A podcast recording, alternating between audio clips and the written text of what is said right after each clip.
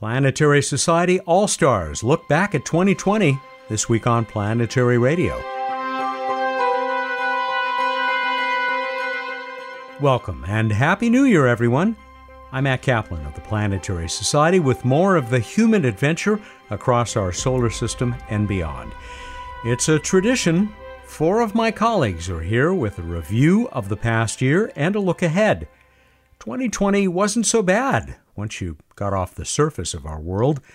Bruce Betts is part of this quartet. He'll stick around for the last What's Up before 2021. We'll offer one of the coolest prizes ever in the new Space Trivia Contest. Here's a program note. In view of the holiday, Casey Dreyer and I have decided to push the next Space Policy Edition show from New Year's Day to the following Friday, January 8th. I hope you'll join us. I also want to thank each of you who has given us a review or rating in Apple Podcasts or elsewhere. Also, for your many wonderful holiday greetings. They are much appreciated. The December 25 edition of the Downlink, the Planetary Society's weekly newsletter, shares a very cool image of the James Webb Space Telescope. The Giant Eyes multi layer sunshield was successfully deployed for the last time before its planned launch in October of 2021. You'll hear more about the JWST later in the show, along with what China's Chang'e 5 will be up to now that it has dropped off its collection of lunar material. The spacecraft might become a solar observation platform. The Planetary Society is celebrating NASA authorization for the missions that will bring samples from Mars to Earth. You'll hear us talk about this major story as well in the next few minutes. Details and more are at planetary.org/downlink. I'm lucky to work with some of the smartest, most passionate people on the planet. Each of them is dedicated to the mission and vision of the Planetary Society. You've almost certainly heard from four of them in earlier planetary radio appearances or elsewhere, but we've never before gathered for a Planrad conversation. We had a lot to talk about, so here's our New Year's present for you. Bruce Betts is the Society's chief scientist. Jason Davis is our editorial director.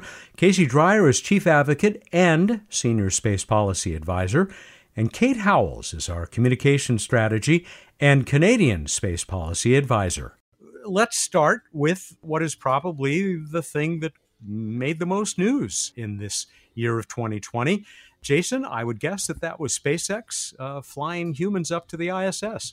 That was definitely the most memorable moment for me personally. And uh, I think in terms of general news, it really caught uh, a lot of the public's attention. So, this was the first crewed orbital space flight and the first commercial flight to the ISS on SpaceX's Dragon vehicle. That was Bob Behnken and Doug Hurley. They launched in May, came back in August. That was a pretty exciting moment. And uh, it was also, just from a programmatic standpoint, a huge milestone for both SpaceX and NASA. It paves the way to have more people on the uh, International Space Station at any given time. And um, they've already done a, a, second launch at this point, and a full fledged uh, crew is up there now. So, pretty big moment in 2020. Kate Howells, as our international representative, is this something that made uh, as much of a splash elsewhere around the world as it did here in the USA?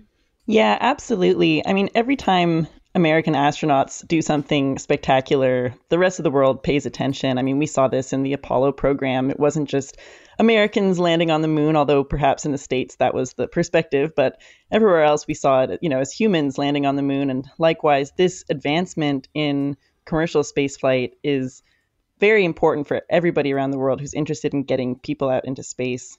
Plus, on a practical level, having more spacecraft that can take people into orbit and bigger spacecraft that can carry more people, that opens up spots for international astronauts to fly to the ISS as well. So that's good for everybody. With a Canadian scheduled for an upcoming flight, right? Indeed, yes. Well, upcoming a, a little ways in the future. Casey, certainly not a new topic uh, for us on the Space Policy edition of Planetary Radio, but this really says that something is paid off, right? It was it was a big gamble.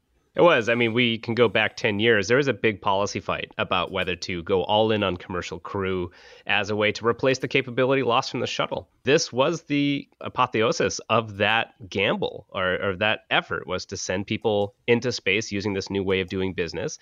And even more importantly, I would add the second flight, the first operational flight that launched six months later, right on time. Seems to be doing perfectly well with a full crew complement of four astronauts, including one Japanese participant going up to the International Space Station to add on what Kate was saying. This is a big deal policy wise. It proved this new way of doing business with commercial partners, and it also reduces US reliance on Russia to get to its own space station. And that will fundamentally, I think, change the dynamic between the US and Russian space programs, and, and particularly for the Russian space program, which has benefited financially significant financial assistance from the US in order to maintain this launch capability uh, to the space station. So they're going to have to really reevaluate and reconsider how they are going to fund their own program. To follow up on this, uh, Jim Bridenstine on this show, and I'm sure elsewhere, said that we will see more American astronauts on Soyuz flights, Russian flights, uh, even with them flying up on Crew Dragon and soon the Boeing uh, spacecraft. Does that still look like it's going to happen? Do we have Americans scheduled for Soyuz flights? they want to maintain a large set of options, right? So if there's a failure in any one launch system, you don't preclude access to the station. So this is why they always wanted to have at least two commercial providers, and then I think it will depend on the overall relationship between U.S. and Russian uh, space agencies to continue that relationship going forward as well lots of stuff going on in low Earth orbit. I think we're all to be congratulated for not leading with this next topic, uh, since it is the one that is nearest and dearest to all of us. Bruce, how is Lightsail 2 doing? It's doing well. It's still flying around up there, and uh, we're trying to keep sailing and learn from the. What we're doing as we go around the Earth, we are gradually coming down as we expected, but very gradually uh, coming down due to drag from the what little atmosphere is up there. We're taking uh, all sorts of pictures to record not only the engineering of the sail and the booms, but also pretty pictures that are uh, in, inspiring and keep the idea out there that solar sailing is a viable propulsion technique for the future, including for small spacecraft like CubeSats, which is what we've demonstrated for the first time uh, remind us of a couple of things. Where can people see the pictures and follow along uh, with the mission? Sail.planetary.org. That's easy. Okay, here's the second one. It's pretty much steering itself now, right? Is how much human intervention is there in what LightSail 2 is up to? It's always executing the commands automatically, but we're uplinking the commands. So there's actually a fair amount of interaction in terms of uplink and downlink and planning different activities and trying to figure out the standard you get a glitch here you get a glitch there why did do this how do we how's our performance over time which is gradually degrading as batteries uh, rechargeable batteries so just like any rechargeable batteries they're getting less and less efficient. So we're having more to think about power and, and the like. So daily we communicate with it, or at least we try to, usually a few times a day. But in terms of executing imaging, executing turns, uh, that's all automated for any given 24 hour period. So, what's the outlook? Weeks, months, decades to go? uh, it, it's at least months at the rate it's going. It's hard to predict because the atmosphere varies, and also we're flying something that uh, people haven't flown up at that altitude. So, we're actually learning something from how long it is staying up there much longer than predictions originally. And partly that's due to solar sailing, and partly it's due to the complexity of modeling a big, shiny sail in a low mass spacecraft. Jason Davis, it would seem that uh, Lightsail 2's legacy is assured because we see its uh, influence over other upcoming missions. Yeah, it's funny. I was uh, watching a video of our event for the Lightsail 2 launch in Florida, and uh, Dave Spencer, the um, project manager, David mentioned that um, a lot of people ask about Lightsail 3, and he uh, he said in this video I was watching that he always points to NEA Scout, and this is uh, NASA's Near Earth Asteroid Scout mission. It is a small CubeSat mission, just like uh, Lightsail 2. It's about double the size of, of Lightsail with the core, which is still pretty small for the spacecraft itself. It has a bigger sail as well, and uh, if all goes well, uh, it will launch in 2021. So we'll actually get to see it fly. So it'll go on the maiden mission of the Space Launch System, which is sending the Orion capsule out to the moon and back. And uh, there's a little flotilla of CubeSats there. NEA Scout will pop off. It's going to use its solar sail to actually leave lunar orbit and go visit a, uh, a near Earth asteroid and do kind of a slow flyby. And so it really is a beautiful add on to uh, the LightSail 2 mission. And um, there's a Space Act agreement between uh, the folks working on that mission at NASA and the Planetary Society. So there's uh, been a lot of information exchanged.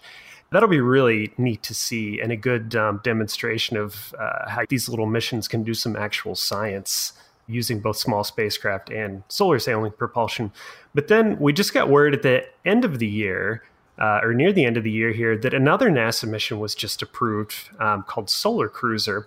It's slated for launch in 2025 the same uh, principal investigator, Les Johnson at Marshall Space Flight Center. He's he's going to be working on that one as well. This is an even bigger sail, uh, 1,700 square meters, and it's going to fly out to the L1 point, and that's this point between Earth and the Sun where the gravity kind of balances in a way that lets your spacecraft orbit one kind of an imaginary point in space without using too much fuel. And it's going to do some really neat orbital maneuvers out there that you'd only be able to do with solar sailing. And so we're going to have a lot more cool stuff on that to come out in January. But you heard it, heard it here first the uh, Plan Rad sneak peek. It's really neat. I think all of us are just really excited to see these future missions that just are taking the technology a step further and building on LightSail 2. And you're going to see Les Johnson or hear Les Johnson return to Planetary Radio before long, the PI for both of these upcoming uh, sail projects and other coverage that will be uh, coming from Jason at planetary.org. Casey? I just want to emphasize here, and, and, I'm pretty sure this is correct, so Bruce, jump in and correct me if, if I'm wrong. But LightSail is still the only successful spacecraft that has been funded through Kickstarter and through people, right? No other spacecraft has launched that has gone through a Kickstarter process. All those other projects did not launch and probably don't exist anymore. So I just want to emphasize that good job, all of you listening who funded LightSail, because you backed the right horse. You trusted us on this and we got you into space and it's still going. This, as far as I know, that is quite correct. And uh, we should always thank and mention over 50,000 people between Kickstarter and other methods donated to support LightSail. And that's uh, entirely supported by those people from over 100 countries around the world. So I think that we've fulfilled the innovation portion of the Planetary Society mission with LightSail and more in 2020. But another big part of that is planetary defense. And uh, Casey, we'll stick with you. What's uh, the status of uh, defending our planet? Well, Matt, I don't know if you noticed this year, but there was this thing, a global pandemic that was happening. And I don't know. I haven't left the house much, so I probably missed it. yeah, for some reason, I didn't leave the house much either uh, this year. But th- there's an interesting relationship between those two things, right? A global pandemic is a high impact, low probability event. They occasionally happen. We know that they occasionally happen, but we don't exactly know when they will happen. This year, we got the short straw and we had the global pandemic. And we've learned a lot and we've seen various countries react in different ways. And we've seen the value of the countries that have gone through similar scares in the past, particularly in the uh, Asia Pacific region, who are much more set up to manage the consequences and, and public health needs of a sudden exponentially growing virus. There's a lot of things that we can take from coronavirus and apply to planetary defense in terms of how we approach this as a problem. And that was this fundamental relationship that we made to this upcoming decadal survey process, which is from the National Academy of Sciences here in the United States. We're saying, like, look, there is no example of, of a higher impact event than an asteroid collision. And just like with viruses, you have to make sure you're looking ahead to see are there dangers coming your way? Uh, do you have ways to inoculate or to rapidly create the equivalent of vaccines, right? AKA planetary defense or being able to change the course of an asteroid? Do you have the technology ready for that if a threat arises? And how do you manage the public response to that? What we've seen from coronavirus is that we are woefully unprepared for the a, a serious threat from planetary defense. Uh, we've definitely made progress over the years, right, in finding new uh, near Earth asteroids. In fact, one of our Shoemaker Grant Fellows found a, a new kilometer sized one that we'd almost found all of this year. But there are tens of thousands of smaller ones that still pose a threat that we are not able to look for because we don't have basic things like a space based telescope. This NEO Surveyor mission uh, that we're trying to support this year. So the Planetary Society has been really kicking up its advocacy for planetary defense. Uh, we see a lot of general support for it And we really need to turn that general support into specific action. Get our space based telescope, NEO Surveyor, out there looking for these things. We need to continue our ground based observations, and we need to be really investing in deflection technology. Uh, we're seeing a step forward with that with the DART mission that should launch next year. Very exciting mission. But we need to be thinking bigger and longer term, and of course, in an entire government and global sense of how we organize these things. And that's an ongoing process that we will continue to support. Kate, it's called planetary defense, not uh, United States defense or UK defense or anything else that would be specific to any one nation. What is the general uh, feeling across the world? Are we getting through to people around the world as well as uh, in the United States about the importance of this? Yeah, that's a good question. And I loved Casey's analogy to the uh, pandemic because similarly, if there is an incoming asteroid, it's going to take a ton of global collaboration and coordination to deal with it because this is never going to be a really localized event. Even if it's a small enough asteroid that the physical damage is localized, there's still going to be huge repercussions globally. So, coordinating around the world is super important, and raising public awareness around the world is also super important among our members who are distributed around the world, we do see a lot of support for planetary defense initiatives. We get great participation whenever, whenever we're raising funds and awareness for um, the Shoemaker Grant Program. We have resources in our Action Center on our website where people can go and get tools to teach others in their community about the asteroid threat and what can be done about it. But there's always more work to be done because I think, for the most part, people who aren't already members of the Planetary Society and hearing all the things that we say all the time, I don't think people really are aware of the reality of the asteroid threat. I think it seems more like something out of science fiction. And speaking of which, uh, there's an interesting light sail connection. I was doing some very important research uh, over the holidays for an article that I'll be writing soon. Um, I had to watch the movie Armageddon for this very important research. And I found that uh, in one of the scenes where NASA is floating ideas of what they can do about this incoming asteroid, they suggest a solar sail as a way of, uh, of shifting its course. So I thought that was kind of cool, worth mentioning. It all comes back together. But anyway, it's our job to take this from being in the realm of science fiction and movies and into reality for people and drive home that this is a real threat that people can do something about. And I think there's going to be a really interesting opportunity with the Apophis flyby, which I'm hoping Bruce can talk a little bit more about. But I think that's going to be a really cool opportunity to get the public more aware of the reality of asteroids and channel that awareness into advocacy and action. I also did some important Bruce Willis uh, research this holiday season, uh, but it was watching Die Hard, you know, because that is classic, classic, Christmas movie, classic Christmas music uh, movie. I'm sure uh, too far fetched. So, yeah. I'm sure there are there are applic- uh, applications you can find to our work as uh, space advocates. yes. I'm sure there's a connection. Bruce, yes. you just were a virtual attendee at an Apophis workshop, were you not? I was, and uh, we had hoped that Hans Gruber would give one of the talks, but apparently someone let him He's go. disposed. Sorry. Uh, yes, I participated in. Uh, Casey and I uh, had a presentation at the Apophis T minus nine years workshop. Apophis is a roughly 300 meter asteroid that would cause massive regional damage uh, if it impacted. Good news, not hitting in 2029 Better news flying by closer than our geostationary satellites will be visible from uh, Europe and Africa with the naked eye.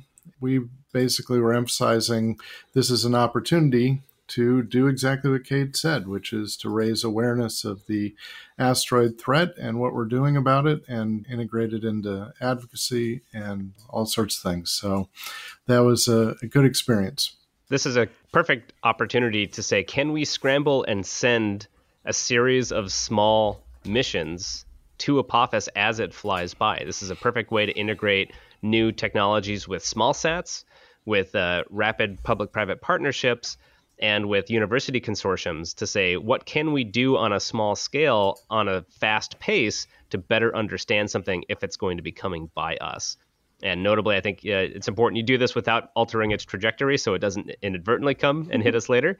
Uh, but it's a really great opportunity to say, you know, these things whiz by us all the time.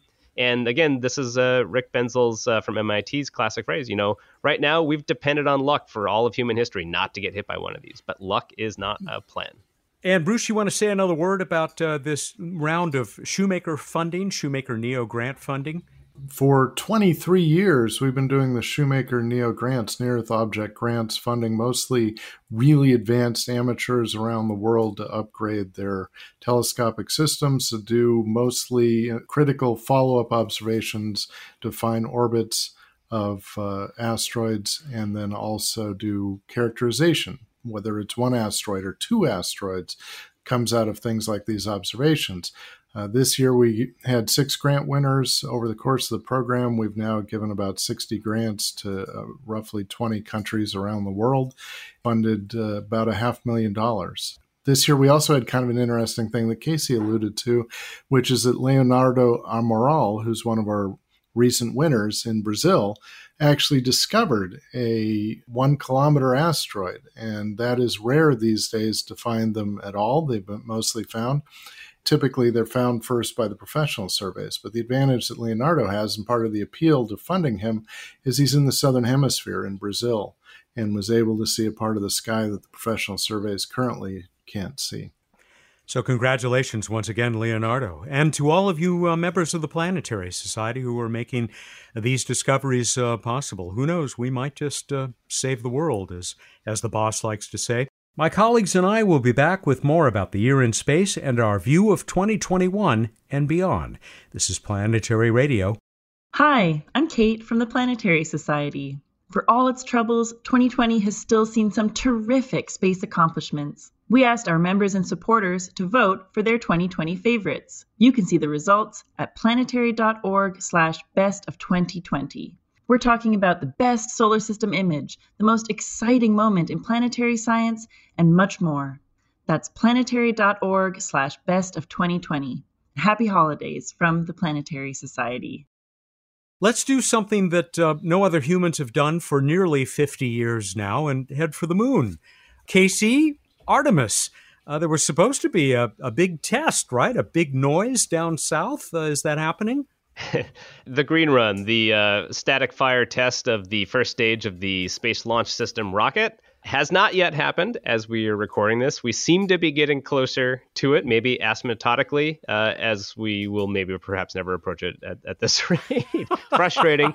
Uh, Jason and I were just talking about how we were down there at Mississippi Stennis Space Center four years ago now, for a little over four years ago. Yeah, 2016, I believe. Yeah, and they were talking about doing the Green Run the next year, 2017. so uh, they were building all this. This is a big, huge infrastructure effort. Very complicated. They're running into a number of things. It's designed to find the problems, right? So it's okay to find problems, but the Green Run hasn't happened yet. Uh, it seems to be imminent. And if everything goes okay with that, then they are set up to do the first uncrewed test flight of the Space Launch System and Orion next year. What about the HLS? The Human Landing System kind of got short shrift uh, recently, didn't it? Yeah, I mean, when we talk about Artemis, it's a number of things, right? Like they they took the existing programs of the SLS and Orion. They, those predated Artemis, right? Those are almost 10 years old now. Orion's even older; it's 15 years old, and they call that part of Artemis because that's what you send humans to the vicinity of the moon with. You have the Gateway space station uh, still moving forward, though it's uh, hitting its own series of issues and delays. And then, of course, to land on the moon, you need something to land on the moon with. And right now, they're, they're taking the lessons of commercial crew in low Earth orbit and testing it, trying it out to say, can we do the same types of partnerships to land on the moon? No one knows if this will work, by the way, right? Like, we don't know where the proper realm of public private partnerships is, right? We, we've only done a few of them. It could work, it'd be great. It could also not work. And so what they're trying to do is they right now have three different companies or consortiums of organizations that NASA's partnering with to develop lunar landing uh, systems for humans. And NASA had requested this year, in the final year of the Trump administration, to spend about $3.5 billion on that project in 2021. Congress ultimately gave them 850 million, so about 25%. Now we can say for sure, right? Now that the president signed this into law, not happening in 2024. There's no possible way we can get a human landing system ready funded at that level, no matter how deep pockets are with Jeff Bezos and Elon Musk, in three years, three and a half years. So basically, Congress did not really believe or was not convinced that it was an, worth the money now to spend on those systems. In the same vein, though, if you think about it, this is another chunk of money for landing people on the moon, which has not been a project that has had money spent on it since the 1960s. So it's still important, but we need to have a realistic timetable, and that's what the new Biden administration will get to decide. NASA has all, also proudly trumpeted the international collaboration that uh, is uh, shaping around Artemis. Kate, your nation, Canada, big part of that, but uh, many others as well. Yeah, I mean, from a Canadian perspective, it's very exciting. Just a couple of weeks ago, we announced a treaty between the Canadian Space Agency and NASA to have Canada contribute another Canadarm, which famous in Canada, at least we love it, the Canadarm. We had those on a space shuttle and on the International Space Station. It's this fantastic robotic arm that facilitates all kinds of critical functions for these spacecraft. So we're going to be contributing one of those to the gateway. This will also help whenever the gateway is not occupied by astronauts, the Canadarm3 will be able to autonomously perform its functions. So it's a cool, exciting new piece of technology. And in return, Canada is going to be able to send astronauts on two Artemis missions, including Artemis 2, which will be the first crewed mission and it'll orbit the moon. And what's really exciting about this, not just for Canada, but for the world, is that this will be the first time that a non US astronaut enters deep space. It's a different trajectory than has been done before in the Apollo program. So it's technically taking the astronauts further beyond the lunar far side than ever before. So a Canadian astronaut will be among the people to go further than anyone's ever gone. So that's, of course, very exciting. There's also the possibility that other space agencies will make similar treaties. So maybe we won't be the only international participants. Maybe we'll tie with some uh, some European astronaut or something. That's all right with us. It's still exciting. So rest assured, uh, Kate, we love Canadarm uh, down here as well. Uh, Casey?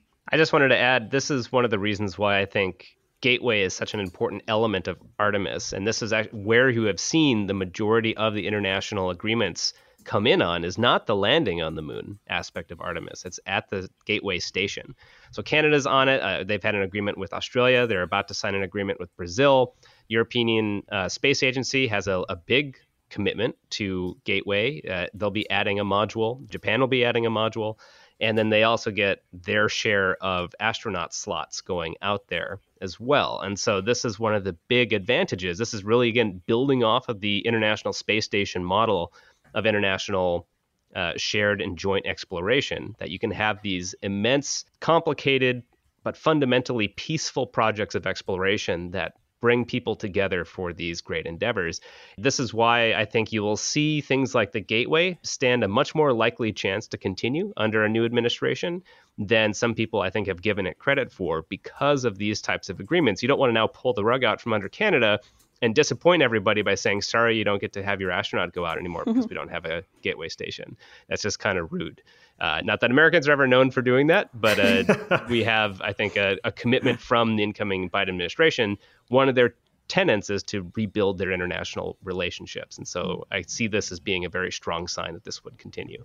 Also, as a stepping stone towards sending humans to Mars, I think the the process of sort of establishing how to cooperate internationally in deep space is super important. So the things that we're going to learn I mean, like we learned so much about working together in space uh, with the International Space Station, we're going to learn so much through Gateway and then be able to carry those lessons forward to do Mars human spaceflight, like to Mars in a sustainable way, because it's always going to have to be international for it to be sustainable. So this is great practice for that. Jason, in the meantime, as we prepare for this return of humans to our uh, natural satellite, uh, thanks to China at least, 2020 was a pretty busy place, lunar wise, and more to come in 2021. What, what is the status? As the year went on, uh, Chang'e 4 is still operating on the far side of the moon. Um, it launched back in 2018. It's easy to forget what a huge milestone that was at the time. No one had ever landed on the far side of the moon like that before That requires a relay satellite. So uh, it was it was a big accomplishment for them. But the rover is still going.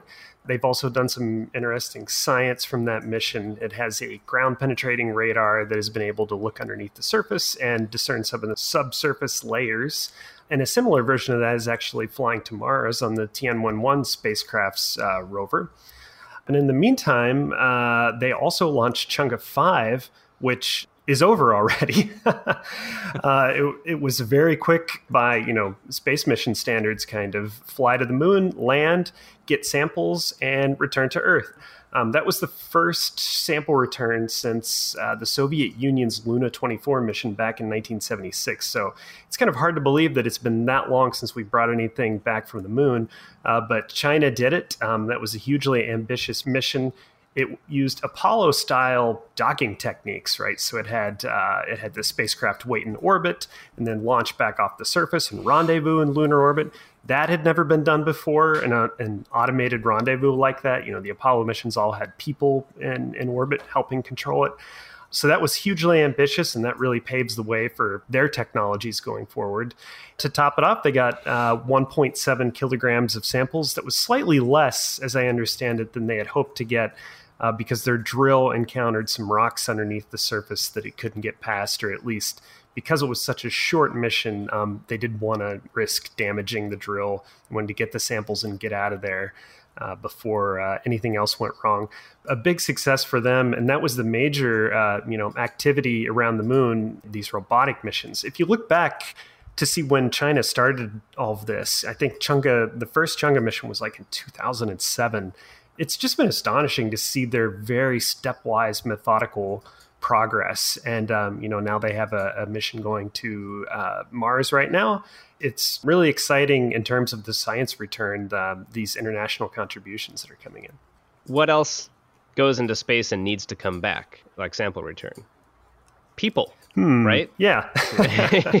I mean, this is a dry run in a sense or practicing the same types of techniques and things. Sam- this is why a sample return tends to be expensive robotically, and this is why human spaceflight is expensive because you need to bring your payload back alive uh, and, and in good shape. To Jason's point about the stepwise approach that China's been taking, uh, you know, this feeds into I think a clear larger goal but then at the same time, we just have to acknowledge that this was a spectacular success. I have just been so impressed with the speed at which they've been developing this very advanced capability and just nailing it. And we saw the previous year multiple attempts to land on the moon. India and Beresheet uh, from the Israeli uh, private organization, both of those failed because landing on the moon is really hard. And here China does that and then takes off, rendezvous in space, comes back and, and succeeds in that entire mission. So that's not an easy thing to do. And this is a real statement of capability by this upcoming space power.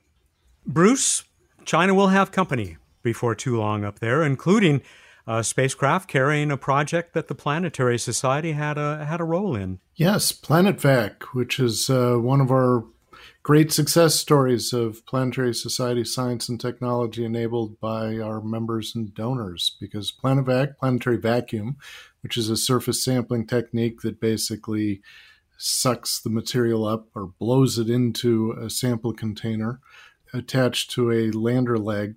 PlanetVac had funding issues in first in 2013 and then in 2018 where in their development of this honeybee robotics needed infusion of money at key times and our uh, members provided that. And so it advanced to the next level, first with a vacuum chamber test and then a test on a mast and rocket in the California desert. And now it's been selected to go to the moon, launching nominally in 2023 as a technology demonstration for NASA. And then also in 2024, it's going to be flying to Phobos, Mars's moon, on the Japanese MMX mission, which is a Phobos sample return. It'll be one of the two methods of collecting samples that will come back to Earth. So we're Very excited. exciting stuff. Yeah. Onward to Mars, which uh, we still believe the moon is a stepping stone to, to. That's what a lot of people say. Lots to look forward to. Maybe this is the most exciting stuff coming up in 2021, certainly early in the year. Uh, Jason, take us through it. In pandemic time, everything has been such a blur. I, I, I, feel like I can hardly remember some of these missions. But uh, at the time, it, this was huge. Uh, we had three big Mars launches all in July, all at once to meet the small window when Mars and uh, Earth are optimally aligned to send a spacecraft there. So in July, we had the Hope Orbiter launch. It's a mission from the United Arab Emirates and there's also um, some other international collaboration on that as well. That's the Arab world's first uh, Mars mission, and that was successful, and it's on its way. Tianwen-1, the orbiter and rover that we already mentioned, that was China's mission. It's their first uh, mission that they've launched to Mars fully on their own. They did have a, um, a ride-along spacecraft on the Phobos Grunt mission that uh, sadly did not make it all the way to Mars. Didn't even make it out of Earth orbit, sadly. Perseverance also launched at the same uh, in the same window. That was NASA's big flagship rover. It's uh, basically an advanced, upgraded version of the Curiosity rover. And so all of those are going to arrive in February. Just to run through some cool highlights of each HOPE, it's going to do the first complete picture of Mars's atmospheric processes from top to bottom. Tianwen-1 is another huge leap for China in terms of uh, technology demonstration. It's basically like a miniature Viking mission for them. They've got an orbiter, and then they'll drop a lander as well after arrival. I mentioned before that subsurface radar that uh, might be able to detect pockets of water under the surface. And then Perseverance, which also has a, uh, a radar, ground penetrating radar uh, instrument on it. And Perseverance is going to directly search for signs of past life, which is just hugely exciting. It's going to land in this river delta. And we know uh, on Earth, river deltas just preserve um, signs of past life, and they're good places to find indicators of life. And it has a couple instruments to look. Um, there's a, uh, an instrument called PIXL that can look for microscopic fossils has these Raman spectrometers that use ultraviolet light to uh, find organics. And then, of course, there's uh, the other main function of Perseverance, which is that it's going to collect samples and store those and uh, return those to Earth. It won't be returning them to Earth, but uh, other future missions will. So, big, uh, big Mars year. Casey, sample return from Mars. Still the holy grail, isn't it? but we're one step closer. We've like gotten to the cave that holds it, right? Like in Indiana Jones. We've, we just now need to walk the path and answer all the riddles correctly. Just watch out for that rabbit.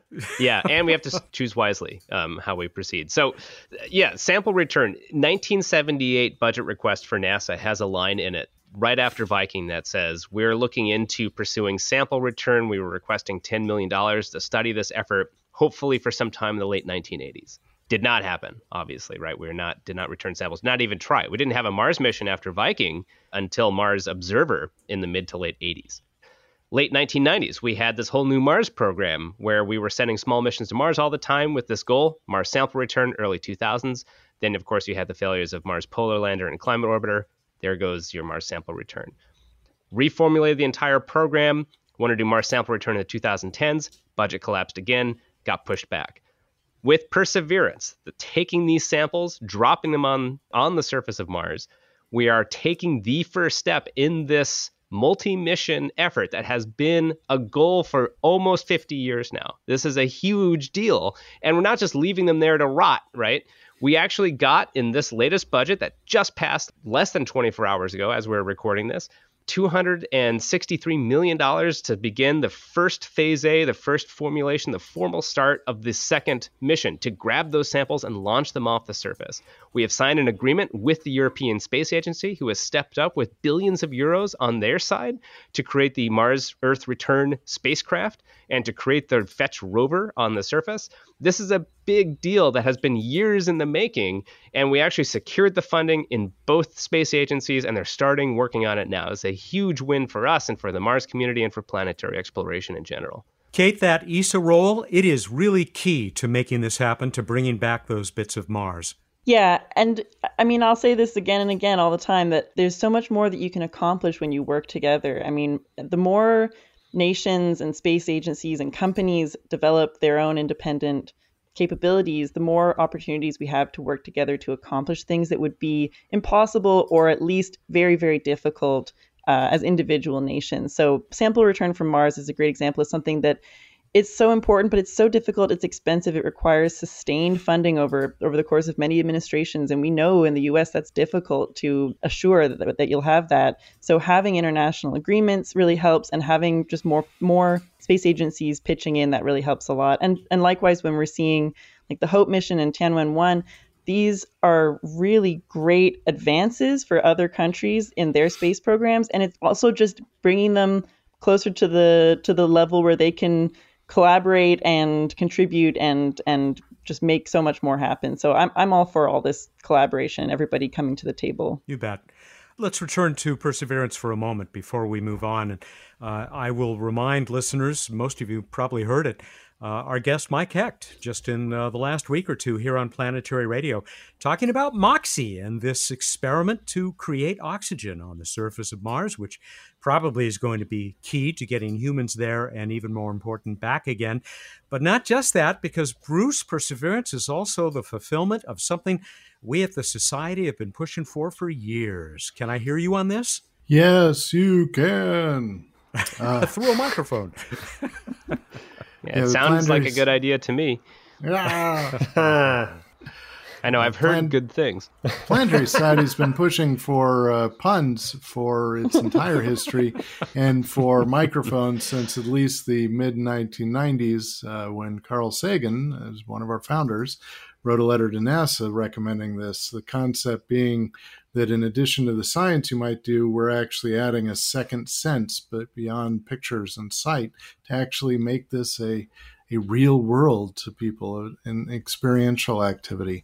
And we flew on Mars Polar Lander, which crashed in uh, 1999, and we were selected for the French Netlander mission, which was canceled and we almost were selected for several additional missions. But now microphones are flying, and there are microphones from NASA for entry, descent, and landing. So hopefully, we'll hear the pyro charges going off and the wind rushing by. And then the uh, SuperCam instrument has got a microphone integrated into it to not only listen to sounds for recreational purposes and excitement, but also to integrate into their laser zapping instrument that zaps a rock with a laser, vaporizes it, looks at the spectra from it. Well, they can actually determine some things from the loudness of the crack when it does that vaporizing of rock materials. So we're we're very excited that uh, we're finally going to hear Mars. I cannot wait to see the video uh, because I believe we're having once again um, good entry, descent, and landing video um, or still images that will be spliced together to look like high definition video. That synchronized with the audio of the charges firing and all the separation noises. I mean, I'm I'm ready to have my mind blown. I can't I can't wait. Stay tuned to this conversation because we're going to talk about how the Planetary Society is going to make it uh, even easier and more exciting for all of you out there to uh, participate in this uh, arrival at Mars of Perseverance. You might think from this conversation, Jason, that sample return from Mars and elsewhere, this this might actually prove to be a big deal. Uh, 2020 gave us lots more evidence of that. Yes, it was the year O sample collection. Uh, no, sorry, it was the year O sample return. We already did the collections. Well, we did a collection in 2020. Hayabusa 2 uh, returned its samples from Ryugu. Um, it had collected them already and uh, it finally got them back to Earth in December. They've just now, uh, in the past few days, opened the sample container and uh, discovered that they did get a lot of good samples um, including there was some uh, fun on Twitter. I don't know if any of you saw that um, there was a mysterious metal object in one of the containers that to me it kind of looked like a gum wrapper almost but um, what actually probably happened was it's a piece of aluminum that came off the inside of the um, collection tube um, when they fired the little bullet into ryugu yeah we got those samples back and uh, that's really exciting at the same time osiris rex nasa's mission to bennu that collected its samples. It was so successful, it was almost actually too successful when they uh, collected the material and were getting ready to stow the container. Took some photos of it. They noticed they were leaking pieces of Bennu outside of the container, one of the flaps was kind of jammed open. Um, so there was actually a little bit of uh, concern for them that they weren't going to be able to store the samples correctly because they had too much.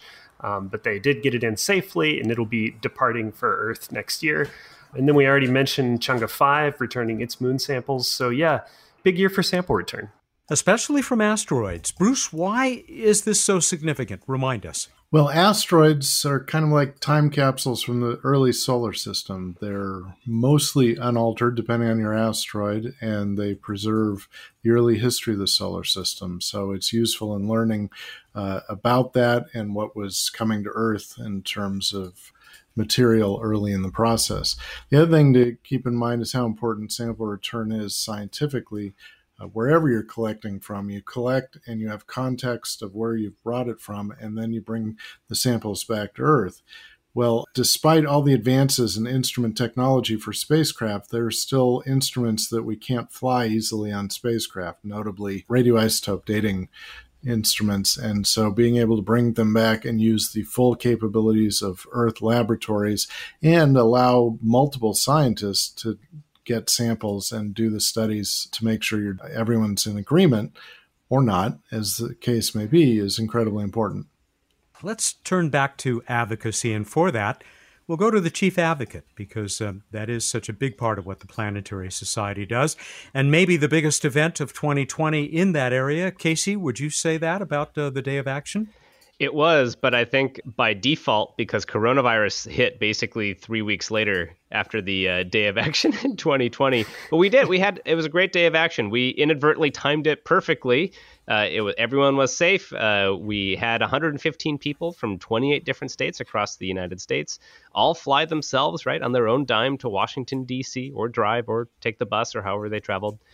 And we met with 168 offices. We pushed for our top priorities from our sample return for the restoration of funding for the Roman Space Telescope, for support for planetary exploration, for de- planetary defense. They just did a great job. It was so much fun. It was the biggest crowd that we had ever had.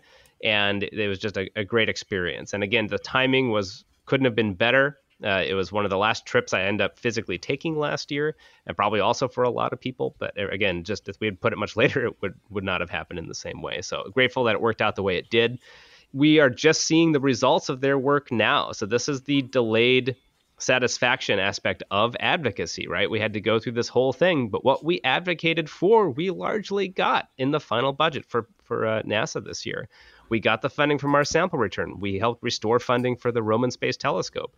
We got a commitment to a 2025 launch date for the NEO Surveyor mission. We saw increased funding for planetary science and critically for two operating Mars missions, uh, Odyssey and Curiosity, that were both looking at very significant cuts to their operations to the point of basically canceling Odyssey. Both those missions are restored.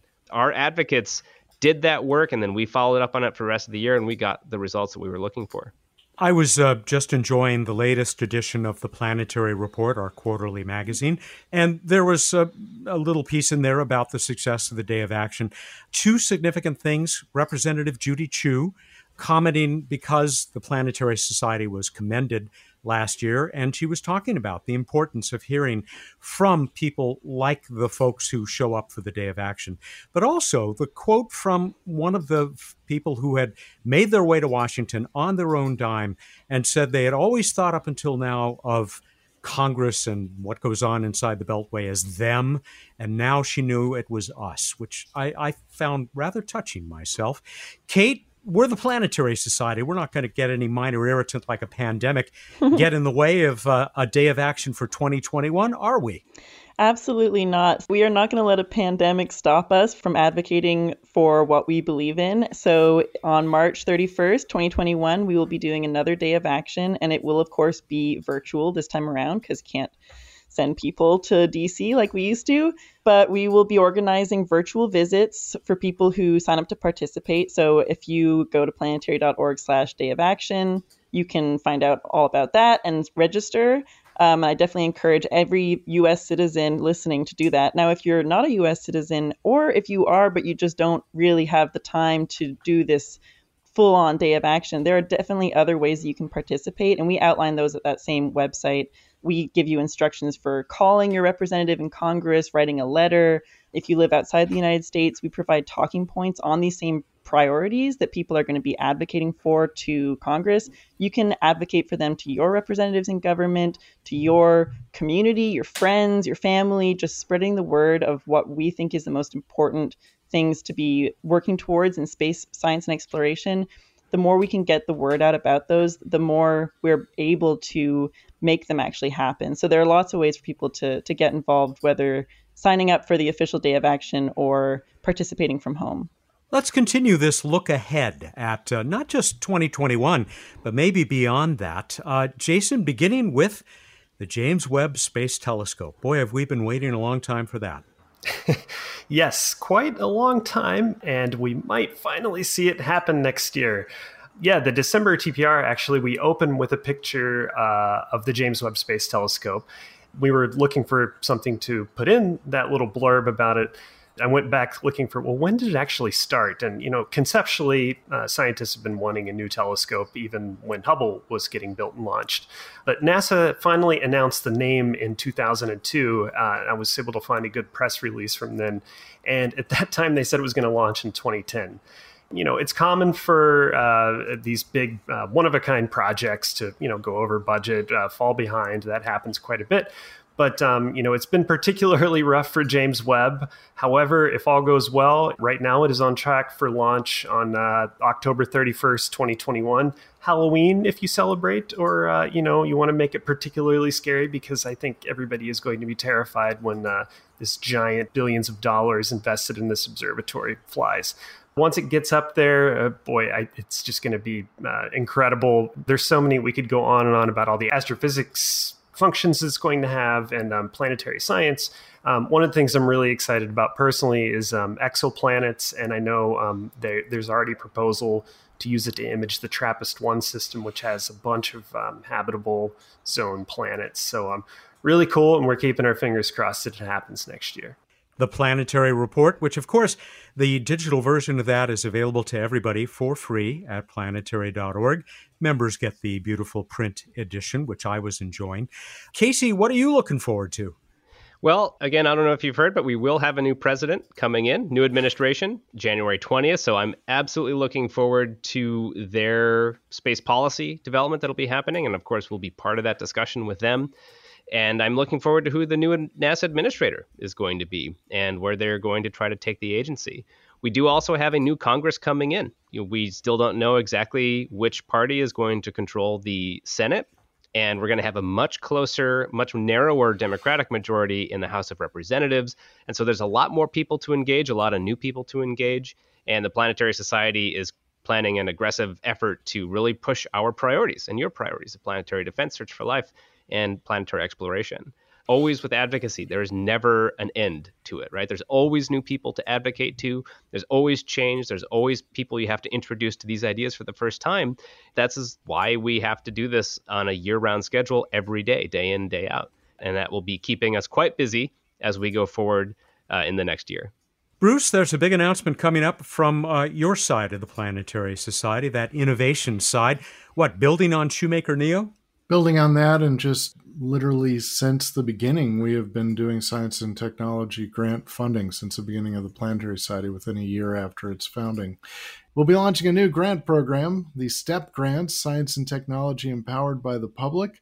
Around the beginning of february we'll be putting out a request for proposals and calling for anything that fits within our core enterprises basically within the purview of the planetary society. You'll be able to learn more about that in a little over a month Kate, much going on around the world for us to look forward to as well. We'll continue to look to uh, you to fill in the international side of this. I can't possibly cover all the things that everybody's doing around the world, but I'll pick my favorites. I'm definitely looking forward to James Webb Space Telescope launching, crossing my fingers that that happens next year because I too have been watching that launch date just slide and slide and slide. But that is going to be such a spectacular instrument. And even though it's a NASA mission, there's going to be a lot of international participation. Lots of scientists around the world are going to be able to use that instrument to do amazing research and discover incredible things. And I just cannot wait to see what we're going to see with that. We've got some really cool missions coming from the European Space Agency launching in 2022, so not directly on the horizon, but coming up real soon. Uh, so their Rosalind Franklin Mars rover will be launching, and their JUICE uh, Jupiter Icy Moons Explorer spacecraft is going to be launching. And I am personally a humongous fan of the cool moons and I guess also hot moons of Jupiter. Um, so I'm really excited to to study those up close. I mean, I know it's going to be several years before it actually arrives, but still looking forward to all of that. One thing that we should acknowledge, just looking back to the year, just the big thing is how successful NASA and other space agencies were in continuing their program despite the pandemic. I think that's worth acknowledging that we saw Mars launch, multiple Mars launches, right? We saw commercial crew happen. We saw a number of missions continue development where there was no guarantee that would happen. If they had missed those launch windows, we'd be waiting two more years and spending hundreds of millions of dollars. And so I just want to take this moment. I mean, this was not a, a, guaranteed outcome, but NASA and their partners and aerospace companies and agencies around the world really stepped up and did it as safe as they could and continued this opportunity to explore despite this incredible unpredicted challenge. Absolutely. Thank you for that. All right, let's call this next round in the few moments we have left a, a lightning round, as uh, I'll give each of you a chance to uh, look forward one more time. I'll get us started. I mean, we already mentioned uh, the uh, EM1 launch, that first launch of that big rocket, the uh, Space Launch System hopefully carrying, well, it will be carrying the NEA Scout uh, solar sail. But uh, it's going to be a big year on the commercial side. Uh, we have high hopes for Virgin Galactic and Blue Origin's New Glenn rocket uh, may actually take to the skies uh, in this coming year. I think they're talking about late in 2021 now. And of course, Starship from SpaceX is uh, already. it may not have ended successfully, but it sure was an impressive flight. Uh, watching that gigantic rocket fly horizontally, I mean, it really, I don't know, folks, it reminded me of something out of an old Flash Gordon serial watching that mm-hmm. thing. It was like the space shuttle, only without the big wings and actually a rocket. cool. yeah, right. I'll never grow yeah. tired of watching SpaceX blow up their rockets. yeah. Apparently, Elon doesn't either. As much as you wish for success, it is exciting to see a huge explosion. Yeah, particularly again, best timing at the end, right? So they got all the data they needed, and then just toss in an explosion, just a mwah, perfect finish, just for fun. Just for fun. Bruce, you got anything else uh, that we should be putting on the calendar? Light Sail 2, still going, still flying, still doing good stuff. Uh, we also funded part of Deborah Fischer at Yale her 100 Earths program, searching for Earth sized planets around other stars. They'll be continuing to search, including using equipment provided by the Planetary Society. And uh, we've got another planetary defense conference that the Planetary Society is a primary sponsor for, the one conference. It brings together all the experts from all sorts of different areas in planetary defense. We also have a new Shoemaker Neo grant round call coming in a few months. And farther in the future, I'm, uh, I'm excited about that Apophis flyby in 2029 and what we can make out of it. Kate, you'll get the last word. We've hinted at it here and there.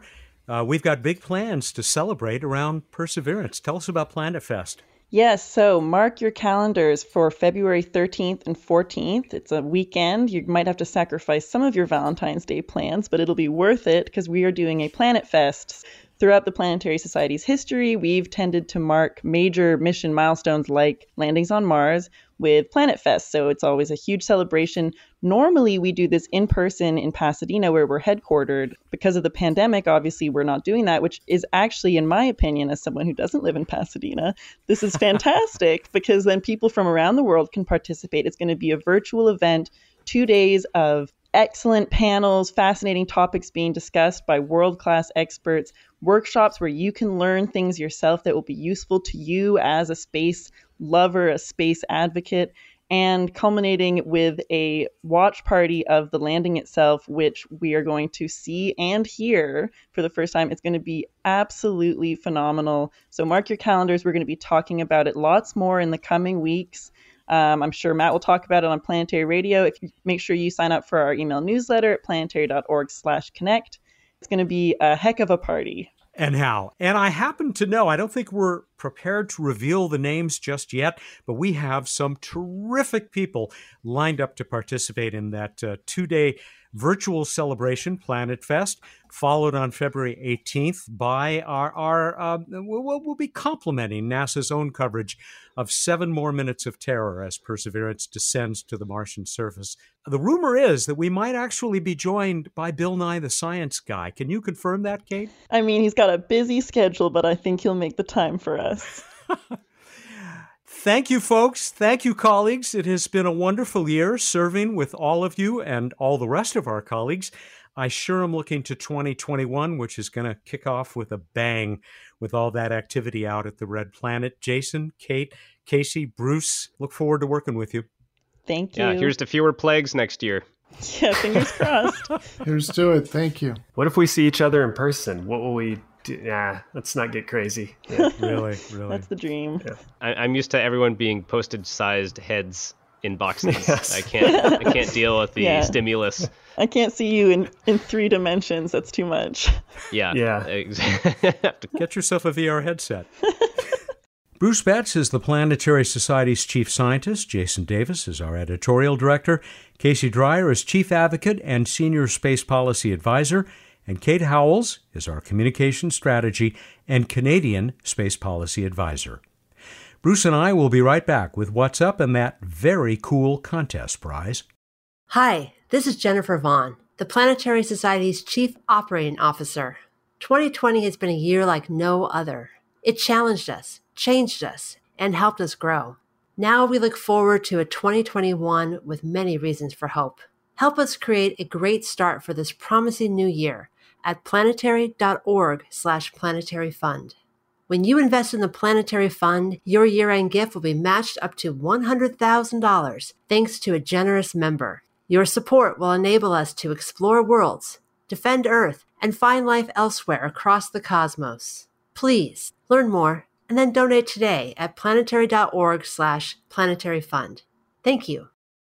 Bruce is back. Of course, he is stuck around for this week's What's Up, the last one of uh, the year that we will not fondly remember as 2020. Welcome back. Thank you. I'm back and better than ever. Well, you may be, but um, I'm looking forward to uh, the next year and doing another whole bunch of these with you. I guess we'll do 52 or so in 2021. At least that's the plan. Wait, is there a leap week? And no, I guess not. I got a message to read uh, from Emily Sanzone in Colorado. She said, If you read this, can you shout out to my engineering teacher, Ms. King? I'm a high school student, and she got me a membership to the Planetary Society as an award. We both love space, and I just wanted to know how much I appreciate her. Well, Emily, we did it. You know why? Normally, because we don't want to be inundated with these requests for shout outs and testimonials. But Ms. King did the right thing. She made you a member, so welcome. Yay! That's it. What's up? We got Jupiter and Saturn getting lower and lower, disappearing over the next very short time, but still relatively close together. Low in the west, soon after sunset, Jupiter being the much brighter of the two. You, you'll miss them, but they'll reappear in the pre dawn east by around March. Meanwhile, check out Mars. Really easy to see that reddish bright thing that looks like a star high above in the south in the early evening and check out to, over to its left towards the east in the early evening. It's now, you can tell it's northern hemisphere winter or southern hemisphere summer because Orion making its appearance, looking like Orion with a bunch of bright stars. so check that out uh, over in the evening east. And then in the pre dawn, we've got uh, Venus still in the pre dawn east through most of January, but also it's starting to disappear. Don't worry, it'll be back. I get to try to pronounce it again. The Quadrantids meteor shower, hardest to pronounce of the year for Bruce, uh, peaking on the night of January 2nd and 3rd, has a pretty sharp peak. So most of the meteors within a few hours of January 3rd at 1430 UTC. Uh, that means Western North America, that's you, Matt, has a good shot at viewing the shower at its best during the pre dawn hours. Probably counts me out. Uh, January 3rd. I love Orion. I love having it come back every winter, and I, I don't like saying goodbye to it in the spring. Oh. it always comes back for you, Matt. On to this week in space history. It was 15 years ago, Matt, that we were celebrating Wild About Mars over a two to three day period. Stardust flew through the coma of Comet Wild 2, Wild 2, and the Spirit rover landed on Mars. Yeah, that was a great party. On to Space Fact. the difference between Mars's highest and lowest points is nearly 30 kilometers. That's from the top of Olympus Mons to vertically to the bottom of what we'll talk about in the trivia question in just a moment. In comparison, Earth is only a little less than 20 kilometers of uh, difference between Mount Everest and the bottom of the Mariana Trench. Mars, it's it's kind of rougher, rough, rougher. High relief, as uh, Norman Cassoon said in response to your uh, trivia question. But but go ahead. What was that question? In what feature is the lowest point on Mars? And I assume we did well. Is that correct?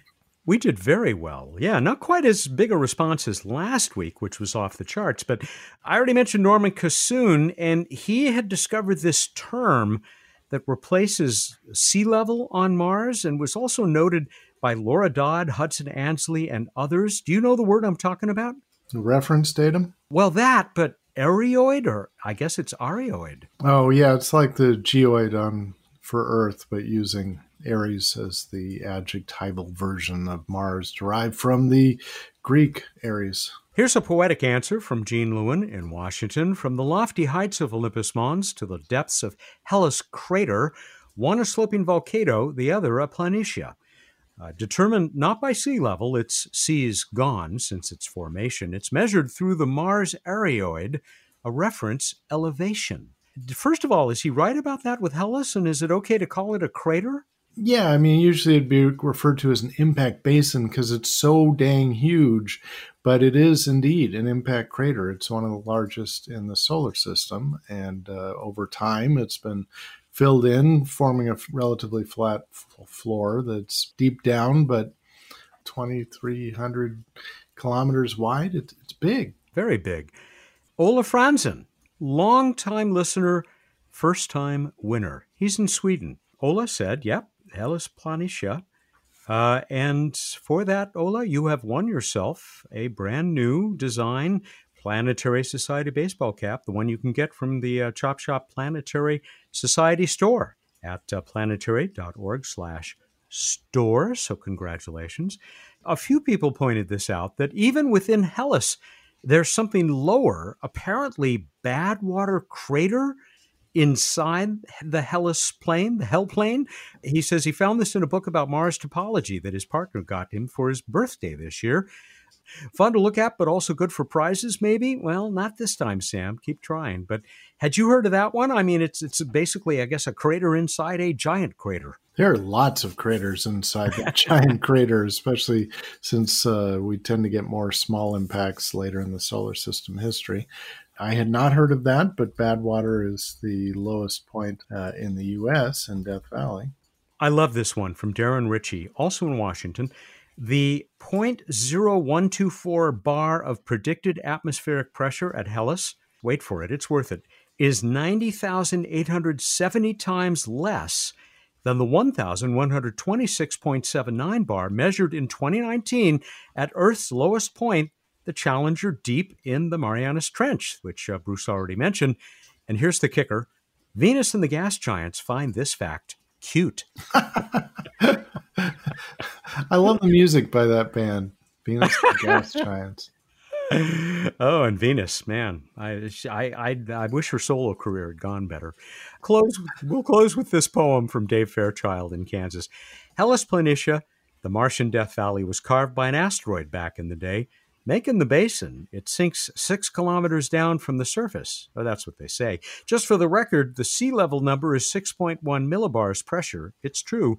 Since there's no ocean of water, we substitute measuring pressure of Mars CO2. Nice. Well done. Well done. We're ready for another one of these. Looking back on 2020, here's your question How many crewed launches to space were there in 2020? How many launches launched people to space in 2020. Go to planetary.org slash radio contest. That's fascinating. I'm started working it out in my head, but uh, I will wait for one of you to answer this by Wednesday, January 6, 2021 at 8 a.m. Pacific time. And appropriately for the start of a new year, a really special prize that's all about things getting started. It's a device called Time Since Launch. And it's from this cool little company, CW&T, uh, that are just a bunch of design interesting people. I won't say geeks. They make all this really amazing stuff. They're at uh, CWANDT or CND or CWNT.com. And one of their devices is this thing called Time Since Launch. It is a borosilicate glass tube with well sealed aluminum ends and a pin. And there's a counter inside. And when you pull the pin out, it immediately starts counting. And it will count. Are you ready, Bruce? How long? Glad you asked. 2,738 years. Wow. and so it's like to mark a, an event. They apparently thought of this because they were looking at the time since launch for Apollo 11 and every other space mission. And uh, they thought, oh, we could do that in a tube and people could buy it. Can't stop it. Once you pull the pin out, it's going. They did make it easy to replace the batteries, although you don't have to do that very often. But there it is, a time since launch device. We'll go to uh, the winner, the one who correctly answers uh, this week's question and is chosen by random.org. Well, time since launch of this uh, What's Up, I think, is complete. You know, we've got a time since launch for Light Sail 2 on our website. And that is where again? Sail.planetary.org. I'm nothing if not a shill for my organization. Thank We're you. done. All right, everybody, go out there, look up the night sky, and think about the top three and a half fun things you look forward to doing in 2021. Thank you, and good night. I'm going to get a fast food hamburger. I won't mention the company I want to get one from. Beef? Not beef, no. He's uh, Bruce Betts. He's the chief scientist of the Planetary Society who joins us every week here for What's Up. Happy New Year, Bruce. Happy New Year, Matt, and everybody out there listening. Planetary Radio is produced by the Planetary Society in Pasadena, California, and is made possible by its members who join me in wishing you the best of New Year's. Mark Hilverda is our associate producer. Josh Doyle composed our theme, which is arranged and performed by Peter Schlosser. Ad Astra.